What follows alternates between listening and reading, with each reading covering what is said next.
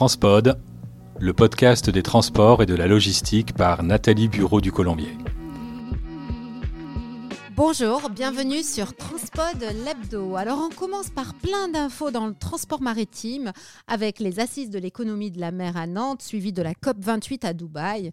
Emmanuel Macron veut accélérer le déploiement de la filière éolienne en mer avec un objectif de parc installé de 45 gigawatts en 2050. Un appel d'offres sera lancé en 2025 portant sur l'installation de 10 champs d'éolien pour 10 gigawatts entre 2030 et 2035. 200 millions d'euros seront investis dans les ports pour développer cette filière. À Nantes et à Dubaï, le président de la République, aux côtés du PDG de CMA-CGM, a annoncé la création d'un fonds public-privé de 1,5 milliard d'euros destiné à soutenir la décarbonation des navires. L'État met sur la table tout de suite 500 millions d'euros et CMA-CGM s'engage à hauteur de 200 millions d'euros pour amorcer le mouvement. 100 millions d'euros, c'est le montant que va investir l'État français pour dynamiser le transport fluvial sur le Rhône.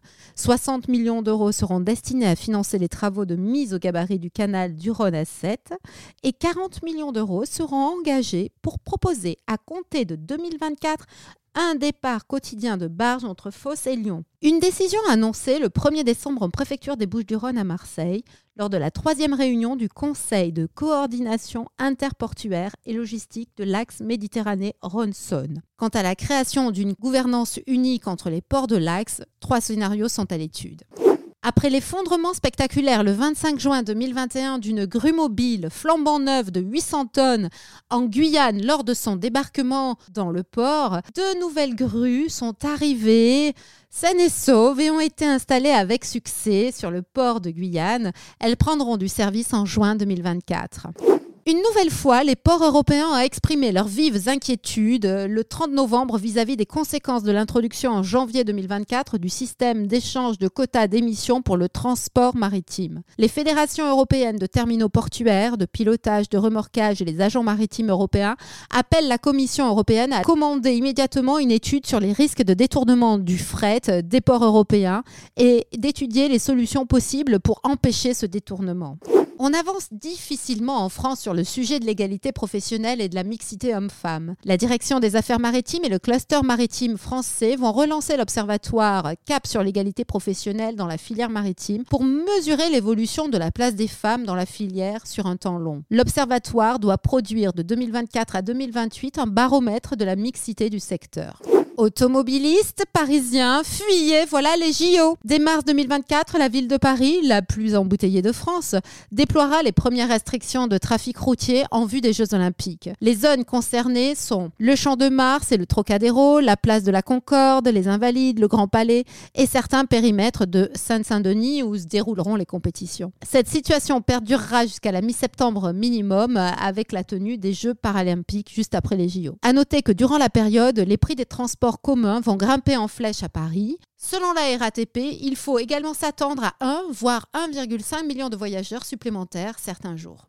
Les passages à niveau, on en parle Chaque jour en France, 16 millions de véhicules franchissent les passages à niveau.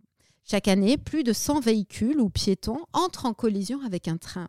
Et pour une trentaine d'entre eux, l'issue est fatale. En cause, le non-respect du code de la route. Mobilité Club de France et SNCF Réseau ont signé un partenariat fin novembre pour sensibiliser à la sécurité et faire changer les comportements. La métropole de Lille est en colère contre Alstom. Elle attaque en justice au tribunal administratif Alstom après l'échec des médiations. En cause, le retard de 10 ans pour déployer le pilote automatique du métro de Lille et les 65 anomalies détectées sur le nouveau pilote testé en septembre dernier. Un marché à 266 millions d'euros qui visait à augmenter de 50 et 30% les capacités des lignes 1 et 2 du métro.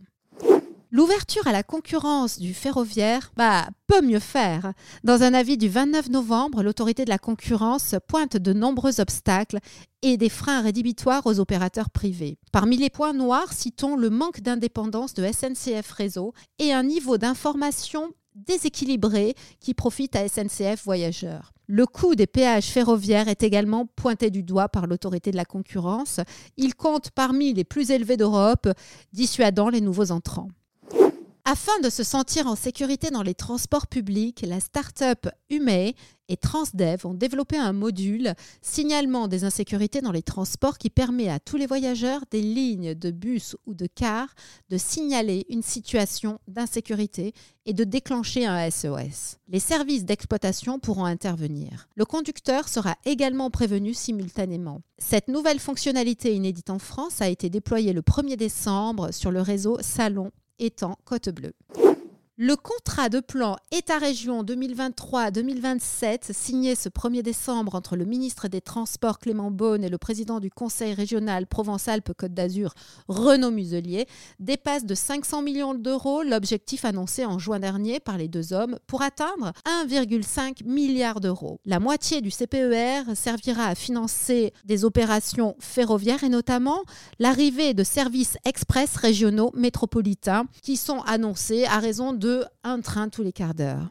Sur les quatre années à venir, l'État et la région verseront chacun 385 millions d'euros et le reste des financements sera abondé par les autres collectivités, SNCF Réseau et par les aides européennes. C'est la fin de notre édition Transpod l'hebdo. Retrouvez-nous sur toutes les plateformes et n'oubliez pas de liker si vous aimez cet épisode. Un grand merci pour votre écoute et transportez-vous bien.